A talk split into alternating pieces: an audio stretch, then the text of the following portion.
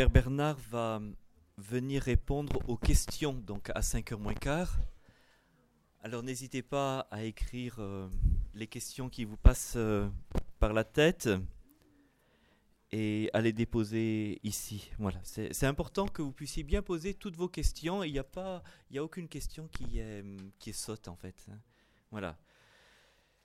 Alors dans ce topo intitulé Les dérives actuelles, nous allons continuer à approfondir les conséquences euh, de la mentalité contraceptive, entre autres, afin de mieux décrypter les discours et les idées qui nous entourent. Ça, ça fait partie d'un des éléments importants de la session, vous permettre de vraiment décrypter l'idéologie dans laquelle nous vivons. Et nous espérons que cela vous aidera à exercer une plus grande vigilance. Alors, dans un premier temps, l'idéologie du projet parental ou droit à l'enfant. La, contraception fait passer de l'attitude normalement spontanée d'accueil euh, de la vie, même si celle-ci n'a pas été forcément désirée, à une mentalité de choix d'un enfant ou non. Ainsi, l'enfant devient la résultante d'un projet parental, donc il devient un produit, un résultat du désir. C'est l'accomplissement de l'un des slogans de 68. Un enfant si je veux, quand je veux. Là où l'Église parle de paternité et de maternité responsable, la mentalité contraceptive parle de projet parental. Et c'est fondamentalement différent. En effet, dans la paternité et maternité responsable, il y a toujours cette ouverture à la vie, même si celle-ci n'avait pas été envisagée initialement. Dans la mentalité contraceptive, l'enfant procède d'un choix absolu des parents.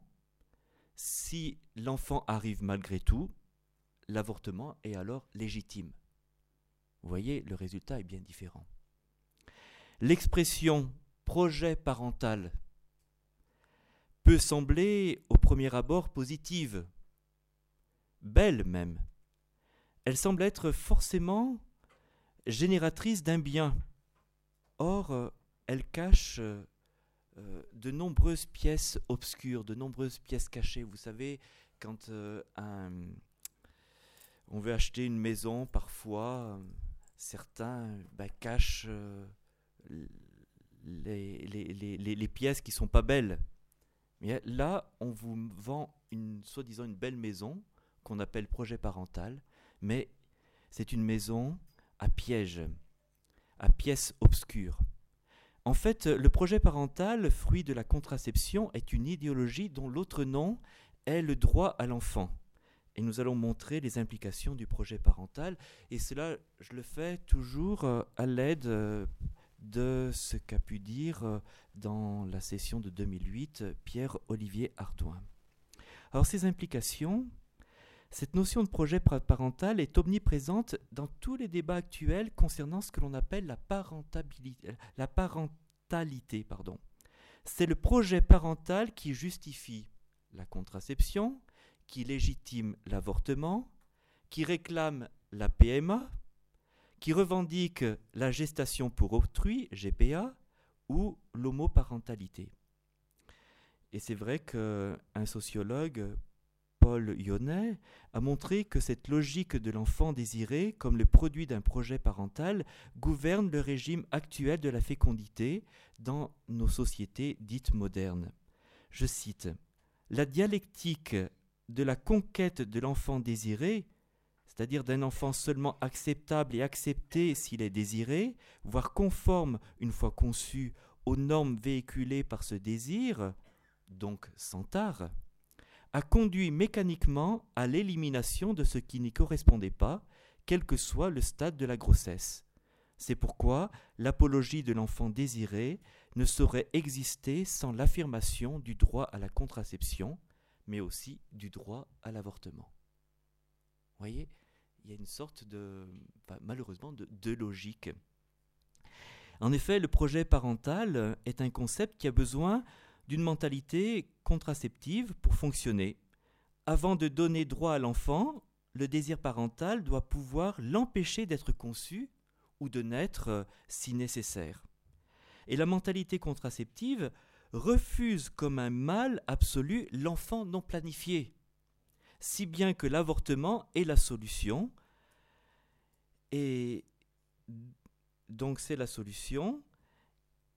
Euh, et pour un rattrapage, si toutefois l'enfant vient, eh bien, l'avortement sera le, rattrapage, entre guillemets, contraceptif en cas de, grossesse non, non, programmée.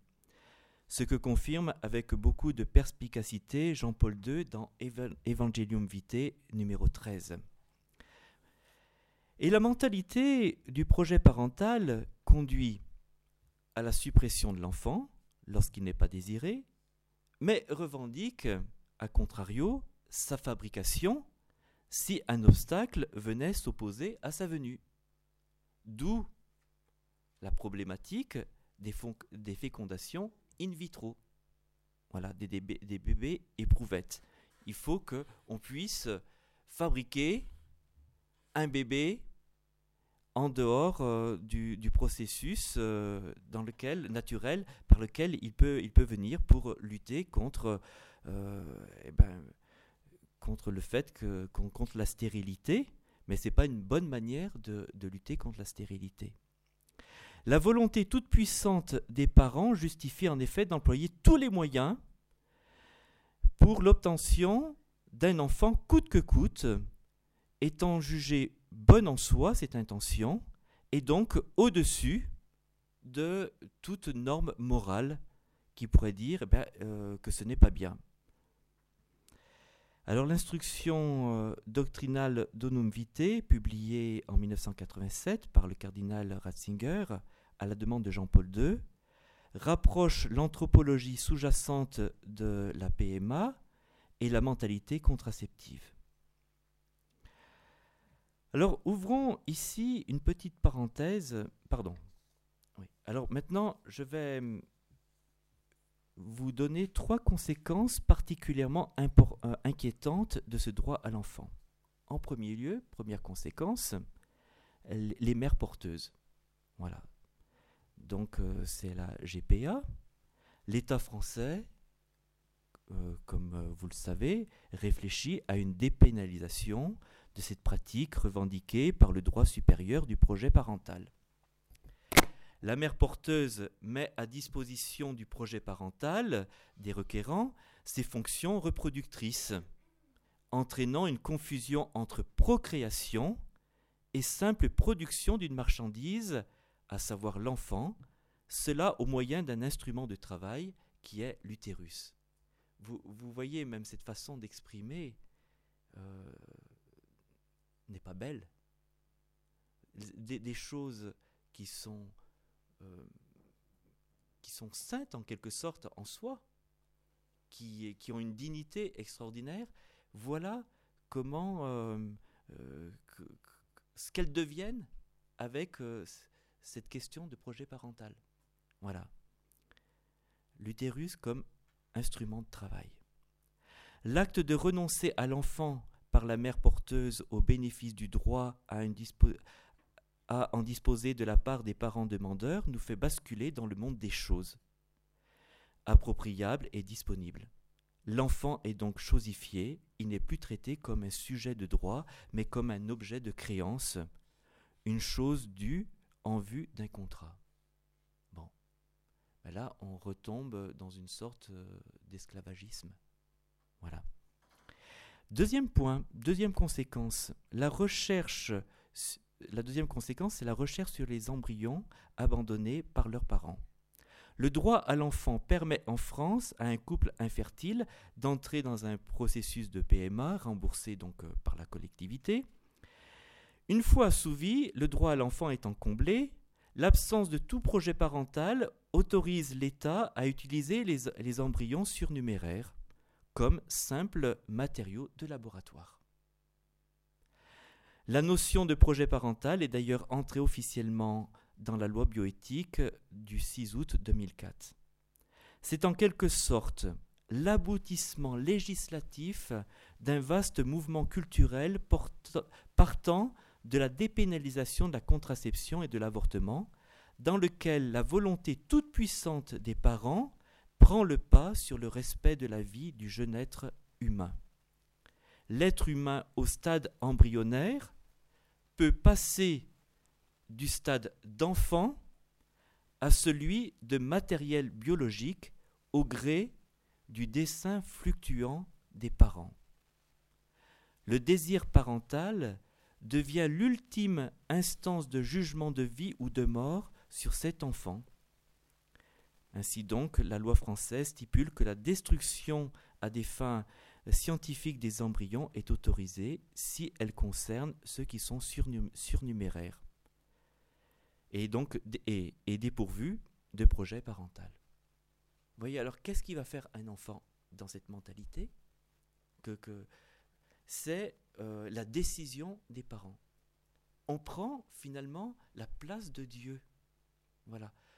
Pour devenir homme, c'est les parents dans leur projet qui vont dire voilà, cet embryon va devenir un homme.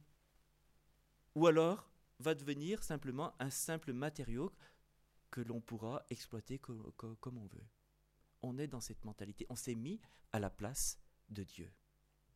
Alors, troisième conséquence, c'est l'avènement d'un nouvel eugénisme, ben, d'une sélection de, de la race. Le droit à l'enfant n'émet aucune exigence de quantité, mais bien plutôt une exigence de qualité. Les familles nombreuses ont quasiment disparu de notre horizon démographique, enfin il en reste quelques-unes.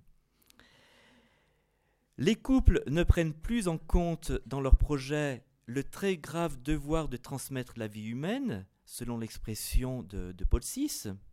Le curseur s'est déplacé sur la qualité.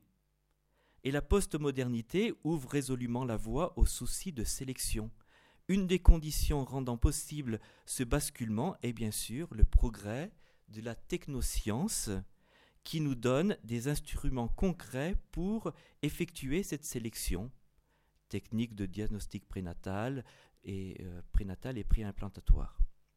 Aujourd'hui, un enfant désiré est un enfant que l'on a choisi de garder, le choix impliquant, comme on l'a vu, la possibilité de ne pas le garder, c'est-à-dire de le supprimer.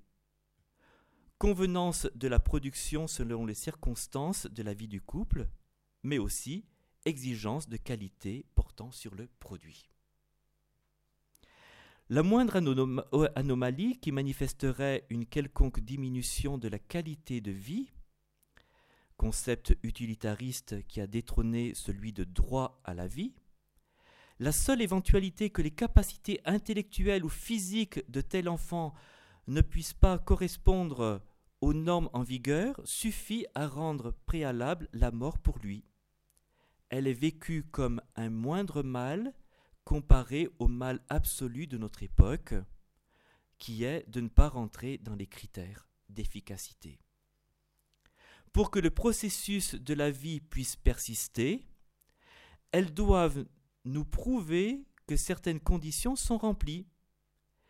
Et c'est en quelque sorte l'enfant à naître qui doit en apporter la preuve en ayant toutes les qualités euh, qui sont demandées par le projet parental.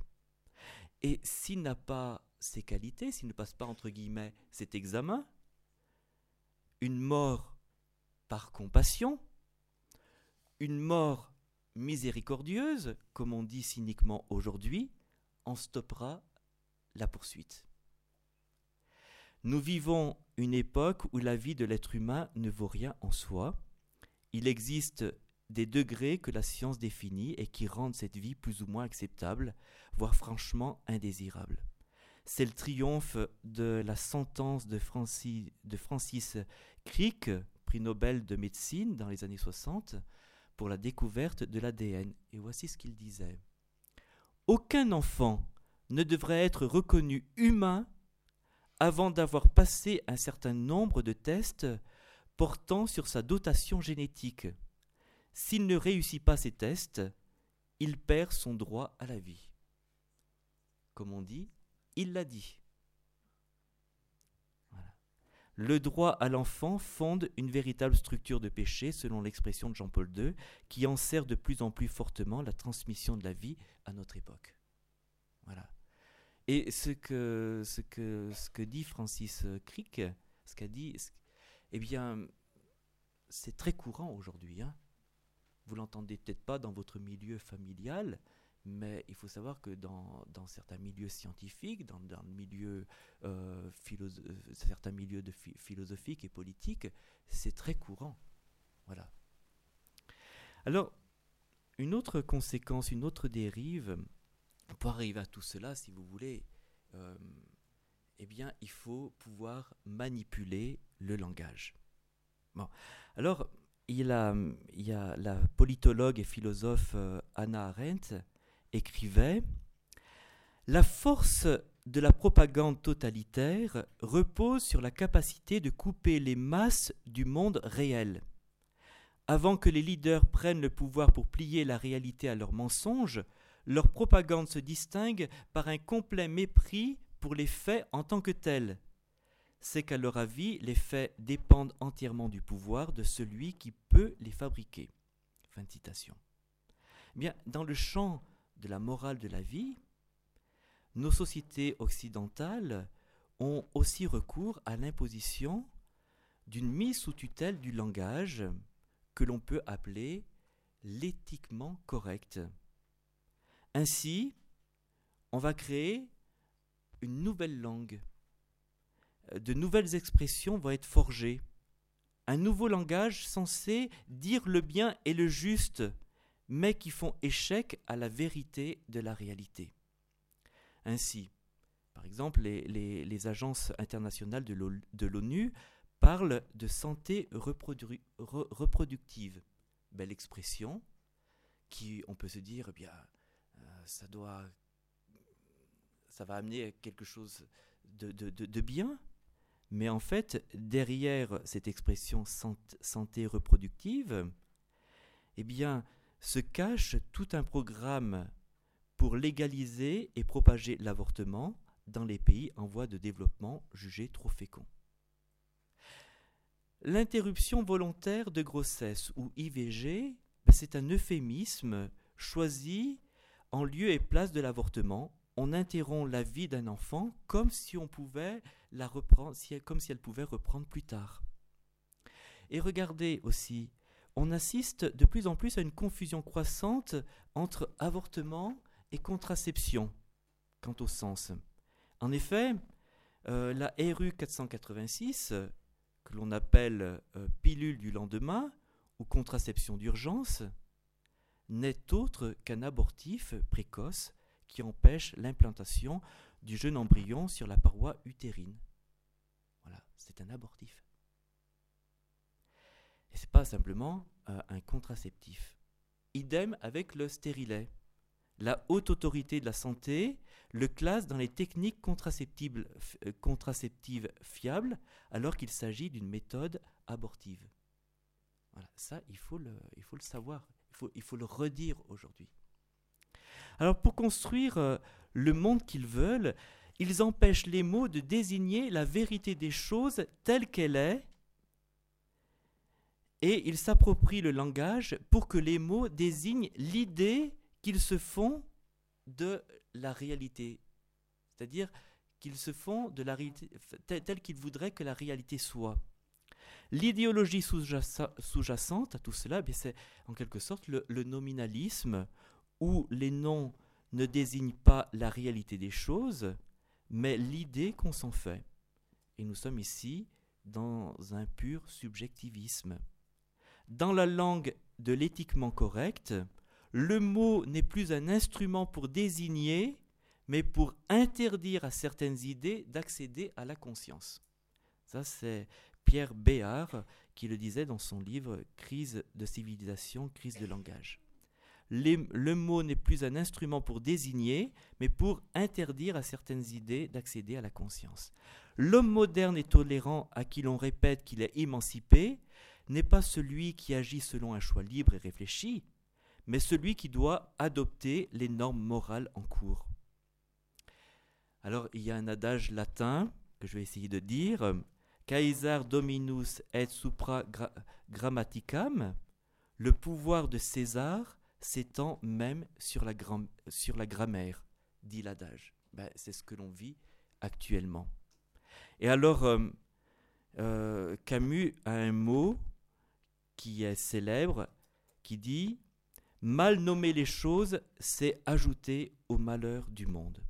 Et c'est vrai, et nous sommes invités, de façon pressante, à ne pas abdiquer devant la nouvelle langue il faut veiller sans cesse pour scruter, ausculter ce langage convenu et conventionnel afin de saisir les intérêts obscurs auxquels il collabore. Alors, autre, euh, autre conséquence, on va dire, c'est le pouvoir de la technoscience. Justement, la culture de mort a besoin du pouvoir de la technoscience en la vidant de tout contenu moral, normatif. Ainsi, Benoît XVI, dans son encyclique Spesalvi au numéro 16 à 18, pointe celui qui est un peu l'instigateur de cela au niveau philosophique. Il parle de Francis Bacon, 1561-1626. Euh, Donc c'est quand même très ancien, c'est le début de la, de la modernité. C'est l'un des théoriciens de cette euh, utopie de la technique. Pour Bacon, la, la science devient un processus cumulatif dont la mission est d'instaurer le règne de l'homme. Le monde n'est plus à contempler ce que faisaient les sages antiques et le, moine médiéval du Moyen Âge. Le monde est à transformer le plus efficacement possible. Et vous voyez, euh, dans cette efficience, dans cette transformation la plus efficace possible, il n'y a plus vraiment de place pour l'amour, pour la gratuité. Dans son utopie La Nouvelle Atlantide, écrite en 1623, Bacon précise ce qui est dorénavant humainement à désirer de cette augmentation du savoir et de la maîtrise de la technique. C'est quoi? C'est prolonger la vie rendre à quelques degrés la jeunesse, retarder le vieillissement, guérir des maladies réputées incurables. En soi, je dirais, ça peut paraître bien. C'est vrai. Mais on ne peut pas le faire avec n'importe quel moyen. Vous voyez Voilà, c'est ça. Et parce que, soi-disant, ces choses sont bien, on va dire, les moyens qui vont y parvenir, parvenir sont, sont, sont, bons. Voilà. Progressivement, l'homo technicus prendra la place de Dieu. On trouvera ici on retrouve ici, voyez-vous, le, le, récit, euh, le, récit, de la tour de Babel, où l'homme confiant en sa, en sa technique veut se faire un nom en construisant une tour qui atteigne les cieux. Dans cette perspective, les œuvres de technique de l'homme se présentent alors comme de pures affirmations de sa liberté, sans avoir à obéir à une soi-disant norme extérieure, à une soi-disant morale.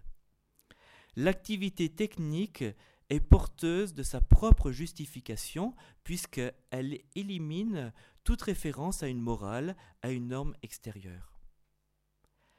Le technicisme nie toute fin éthique à la réalité de la vie humaine. L'Église est régulièrement accusée d'être technophobe, c'est-à-dire de craindre la technique, et d'être contre le progrès de la science. Or, c'est un vaste mensonge. D'ailleurs, il faut savoir que la première académie de la science, qui l'a mise en place, c'est le Vatican. Voilà. Or, l'Église critique, par contre, un progrès idolâtré, une science sans conscience du bien et du mal, notamment dans le champ du vivant, faisant fi de toute considération morale. La biomédecine ne s'est pas accompagné d'un perfectionnement moral qui aurait dû la réguler. Ainsi, Benoît XVI l'a dit de très nombreuses fois, il l'a écrit de très nombreuses fois. Il disait Je crois que le vrai problème dans le contexte historique culturel, c'est le déséquilibre entre la croissance incroyablement rapide de notre potentiel technique et celui de nos capacités morales qui n'ont pas grandi de manière proportionnelle. Et pour lui, euh, pour qu'on puisse parler de progrès, eh bien, il faut que cette croissance du potentiel technique puisse, en quelque sorte, être moralement acceptable. Dans ces, cas, dans ces cas-là, on peut parler de progrès. Mais si ce n'est pas acceptable, il dit on ne peut pas parler de progrès. Et, c'est vrai que souvent, eh euh, cela euh, conduit, euh, au bout d'un certain nombre de décennies, à une déchéance. À une déchéance. Alors, la raison technicienne neutralise la raison éthique, c'est-à-dire la réflexion morale, et les choix technocrates posés y remplacent les choix éthiques.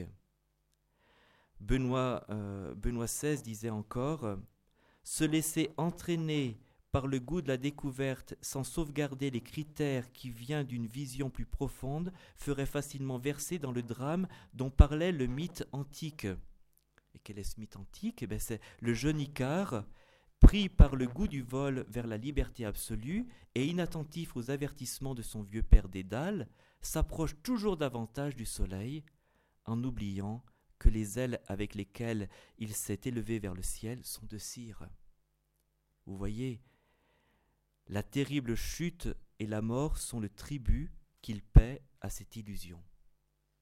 Et c'est vrai que Dostoïevski, écrivait avant 1917 ceci Les prédicateurs du matérialisme et de l'athéisme qui proclament l'autosuffisance de l'homme préparent des ténèbres et une horreur indescriptible pour l'humanité sous l'apparence de la rénovation et de la résurrection. Moi, moi j'admire euh, ces hommes euh, qui sont des, des, visionnaires au niveau des idées. c'est absolument incroyable. Alors c'est pourquoi, pour éviter ce drame, Benoît XVI avait, devant le congrès du Latran pour les 40 ans d'humanité, avait dit Nous ne pourrons jamais permettre que la domination de la technique puisse invalider la qualité de l'amour et le caractère sacré de la vie. Voilà. Benoît XVI, qui fut l'auteur donc de Donum Vitae, comme on l'a dit, a de fait collaboré corroborer l'étroite connivence entre techniques contraceptives et procréatives, concluant qu'aucune technique ne peut remplacer l'acte d'amour que, les deux, époux s'échangent. Et sans humanévité, l'Église catholique n'aurait pas eu le bagage intellectuel requis pour affronter les défis bioéthiques contemporains. Alors à la question l'Église est-elle obscurantiste? Euh, Comme ses adversaires se plaisent à le rappeler sans cesse, euh, on y a répondu ce matin, frère Clément Marie y a répondu euh, ce matin. Donc on va passer à une autre conséquence.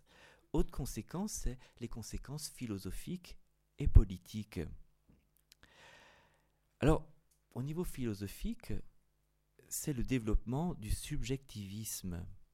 Le monde actuel semble refuser d'instinct le message de l'Église. Et pourquoi? Parce que la modernité n'a pas fait que révolutionner les sciences, les technologies, l'économie et la politique. Elle a réellement changé les modes de pensée avec le rationalisme qui ne laisse aucune place pour le grand mystère du Christ et de l'Église. Voilà. Donc la modernité, tout n'est pas mauvais dans la modernité. C'est vrai que la modernité a permis de révolutionner la, science, les techniques, l'économie, la politique, c'est vrai. Mais avec le rationalisme qu'elle porte et qu'elle érige en absolu, on n'est plus capable de laisser une place pour le grand mystère qu'est le Christ, qu'est l'Église, bah, qu'est Dieu, et, de contempler. Jean-Paul II explique Le rationalisme moderne ne supporte pas le mystère. S'il reconnaît dans un contexte de vague déisme la possibilité et même le besoin d'un être suprême ou divin, il récuse fermement la notion d'un Dieu qui se fait homme pour sauver l'homme. Autrement dit, d'un Dieu qui intervient dans notre histoire. Voilà. Et ça, on le retrouve, euh, si vous voulez, c'est la philosophie des Lumières euh, qui pouvait accepter un certain déisme, mais qui refusait toute révélation. La Bible, tout ça, Dieu révélé, non. Le slogan du rationalisme a été forgé par Descartes. Vous le connaissez tous. Je pense, donc je suis. Alors que pour saint Thomas d'Aquin, l'existence était la condition de la pensée, c'est-à-dire les choses existent et à partir d'elles, je pense les choses. Chez Descartes, c'est la pensée qui détermine l'existence. Le monde commence en quelque sorte avec moi et je suis son centre. Voilà. Les choses sont inversées et ça a des grandes implications. Une philosophie de l'être accepte qu'il existe une réalité qui était là avant moi, une réalité qui me dépasse, un être incréé qui m'a créé comme je suis. J'ai été créé comme je suis, mais pour penser. Mes pensées subjectives doivent donc se confronter à cette réalité objective. Et ça, ça, c'est vrai. Si je réduis le monde à ce que je peux en penser, alors l'homme est la mesure de toute chose et non pas Dieu. C'est là où est le problème. Euh, ainsi, le développement du sujet en philosophie a rapidement viré au subjectivisme et par conséquent au relativisme euh, moral. Si, vous voulez, au lieu de, partir de l'être qui existe, voilà, eh bien, je vais partir d'abord de ma pensée et je me mets au centre de tout. Et donc, euh, cela va entraîner eh bien, un subjectivisme et un relativisme moral.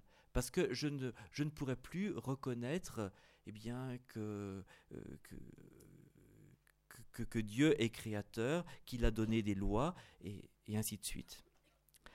Il n'y a pas de vérité, affirme-t-il, c'est-à-dire, euh, ou alors ils disent on ne peut pas la connaître ou on ne peut pas y avoir accès. Alors pourquoi ce refus?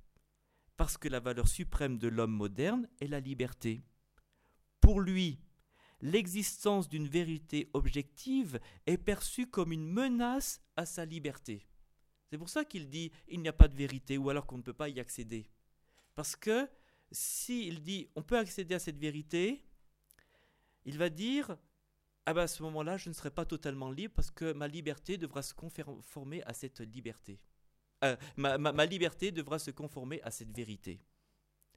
Et Jean-Paul II l'affirme, vérité et liberté, en effet, vont de pair, ou bien elles périssent misérablement ensemble.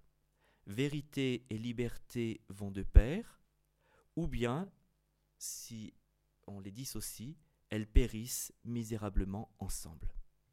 La vérité sans liberté mène à la tyrannie, c'est-à-dire j'ai la vérité, eh bien, mais je ne tiens pas compte de la liberté, je, bah, convertissez-vous et, je manie mon épée et puis je, je vous tue parce que si toutefois vous ne voulez pas vous convertir. Donc la vérité sans liberté mène à la tyrannie, à la conversion par, l'épée à une religion guerrière. Mais la liberté sans vérité est également tyrannique. Sans vérité, sans norme objective du bien, tout ce qui existe est une lutte de pouvoir entre opinions. Ceux qui ont le plus de pouvoir, d'influence, de force militaire imposent une vision du monde à leur service. Et Jean-Paul II disait dans l'Evangelium Vitae, au numéro 20, Ainsi, la démocratie, en dépit de ses principes, s'achemine vers un totalitarisme caractérisé. Et justement, c'est là où on arrive en quelque sorte à la, à la question politique. La démocratie se transforme en totalitarisme. Si on ne reconnaît pas une vérité euh, supérieure, la démocratie va se transformer en totalitarisme. La culture de mort a en effet besoin de la complexité, de la complicité de l'opinion démocratique pour avancer ses points, pions, pardon. Jean-Paul II n'a pas hésité à dire que l'aboutissement de cet état de fait est l'instauration d'un totalitarisme d'un nouveau type. L'éthique, je cite Jean-Paul II, se renie elle-même, elle se détruit et se prépare à l'élimination de l'autre quand elle ne reconnaît plus et ne respecte plus son lien avec la vérité. Ainsi disparaît toute référence à des valeurs communes et à une vérité absolue pour tous. La vie sociale s'aventure dans les sables mouvements d'un relativisme absolu. Alors tout est matière à convention, tout est négociable, même le premier des droits fondamentaux, qu'est le droit euh, le droit à la vie. Ainsi, la démocratie, en dépit de ses principes, s'achemine vers un totalitarisme caractérisé. Et aujourd'hui, eh bien nos démocraties, il faut bien le dire, puisque elles sont, elles deviennent des totalitarismes, puisqu'elles ne sont pas régulées par une vérité qui, qui viendrait d'en haut. Voilà. Et c'est ainsi que le relativisme n'admettra pas la liberté de parole de l'Église et de tous ceux qui s'en réclament pour penser les sujets brûlants de la bioéthique. Et c'est alors que se réalise cette description étonnante, je dis bien étonnante, d'Alexis de Tocqueville. Ce dernier est mort en 1859. 1859, Bon, il est célèbre pour ses analyses de la Révolution française, de la démocratie américaine et de l'évolution des démocraties occidentales en général. Et voilà ce qu'il disait avant 1859. La majorité trace un cercle formidable autour de la pensée. Au-dedans de ses limites, l'écrivain est libre, mais malheur à lui s'il ose en sortir. Ce n'est pas qu'il est à craindre un autodafé, mais il est en but à des dégoûts de tout genre, à des persécutions de tous les jours. La carrière politique lui est alors fermée. Il a offensé la seule puissance qui est la faculté de l'ouvrir. On lui refuse tout jusqu'à la gloire. Avant de publier ses opinions, il croyait avoir des partisans. Il lui semble qu'il n'en a plus, maintenant qu'il s'est découvert à tous car ceux qui le blâment s'expriment autrement, et ceux qui pensent comme lui, sans avoir son courage, se taisent et s'éloignent. Mais combien c'est vrai, je vous assure.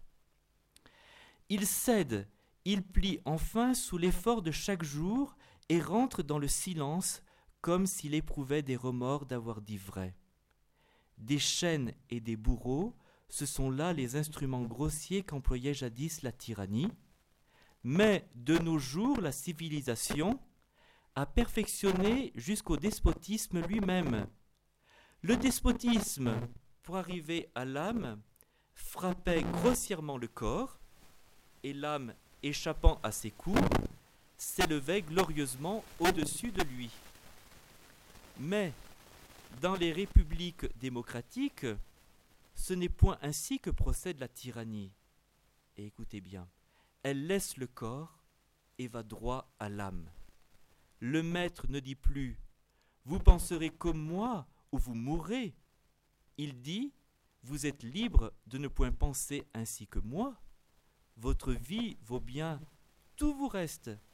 Mais de ce jour, vous êtes un étranger parmi nous.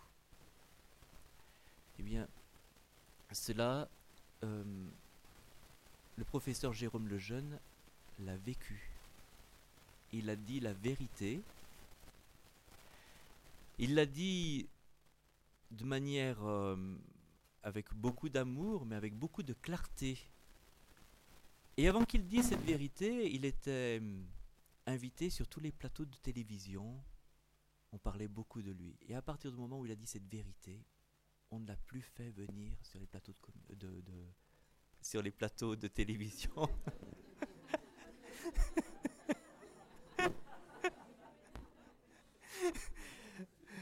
Euh, on l'a baïonné, on l'a baïonné. Tous ces articles euh, ne paraissaient plus dans la grande presse. Voilà. Alors, bien sûr, maintenant on va, on va traduire pour nous, bien sûr les catholiques pourraient être auditionnés courtoisement pour respecter un semblant de pluralisme. On a vu pour euh, le mariage pour tous, voilà, bon. Mais courtoisement, ils n'ont pas été très courtois à à l'Assemblée nationale. Mais leurs discours demeureront marginalisés. Là où se fait la bioéthique, règne alors, là où se fait la bioéthique aujourd'hui, règne un grand conformisme. Ce sont, vous savez, des lieux ultra-conservateurs qui rejettent avec force toute valeur qui viendrait remettre en cause leur, modèle de pensée. Le professeur Didier Sicard, président du Comité euh, national d'éthique l'a illustré lors d'une interview au Monde en pleine polémique sur, euh, il y a quelques années sur la question du téléthon, dont euh, une partie des dons allait justement, ne servait pas à la recherche, mais favorisait, si vous voulez, eh bien l'élimination eh de, ceux qui étaient porteurs d'un handicap. Voilà ce qu'il disait. L'intervention de l'Église catholique me paraît dans ce domaine à la fois malencontreuse, malencontreuse et extraordinairement malvenue. Elle a le droit de porter un jugement. Pour autant, elle n'a pas vocation à l'imposer dans l'espace public, ce qu'elle fait aujourd'hui. Elle a pleinement le droit, euh, elle a pleinement le droit tout à fait respectable de considérer l'embryon humain comme sacré, mais elle n'a pas le droit d'en faire une manifestation publique. Vous imaginez ce qui a été dit? Il, a, a, quand même du culot. Le relativisme éthique ne peut accepter un authentique débat public. Il bâillonnera sans doute, euh, sans, état d'âme, toute volonté de résistance chez quiconque prendrait ses distances avec lui pour le contester. En conclusion, on va se dire, je suis découragé, nous pouvons avoir un sentiment d'impuissance. Mais je vous pose cette question. Karol Wojtyla, futur Jean-Paul II, lui aussi n'aurait-il pas pu être euh, découragé et avoir ce sentiment d'impuissance lorsqu'il a dû affronter le nazisme et tout de suite après le communisme? Eh bien non. Il a, hum, il, a voulu démasquer les slogans, les mirages, et il a voulu euh, aller dans une intériorité plus profonde, et il a rappelé la vérité de l'homme. Il a rappelé euh, la vérité du don de la vie. Et comment a-t-il fait? Eh bien tout simplement en portant une attention au sujet, c'est-à-dire à la personne, à l'expérience individuelle pour y trouver la vérité objective. Et ainsi, il a hum, ainsi, euh, en portant cette attention à l'expérience personnelle et en la manifestant, il a rappelé ce qu'était le véritable amour, ce qu'était le, véritablement l'homme, et les personnes qui euh, était blessé par euh, toutes euh, ces parodies du totalitarisme, eh bien, avait le cœur touché et retrouvait la vérité. Et d'une certaine manière, en eux, ben, la vérité était réveillée. Et c'est ainsi qu'il a réveillé le, le, peuple, le peuple polonais. Et, il a continué à faire cela quand, il était, quand il était pape. Voilà. Alors nous, il faut que l'on marche sur ces traces, qu'on continue à redire euh, la vérité sur la personne, sur l'homme, et vous verrez que toutes les personnes euh, qui font l'expérience quotidienne, euh, qui ont des blessures provoquées par cette parodie de, libération sexuelle, auront le cœur peu à peu touché y accéderont de nouveau au, au véritable amour, à la véritable dignité de la personne, à la vérité sur l'homme. Voilà, c'est la révolution que nous devons faire maintenant. Alors, maintenant, vous allez aérer un peu votre cerveau. Alors, on vous a proposé deux, balades, et puis aussi, pour ceux qui le veulent, euh, si vous voulez faire un foot, euh,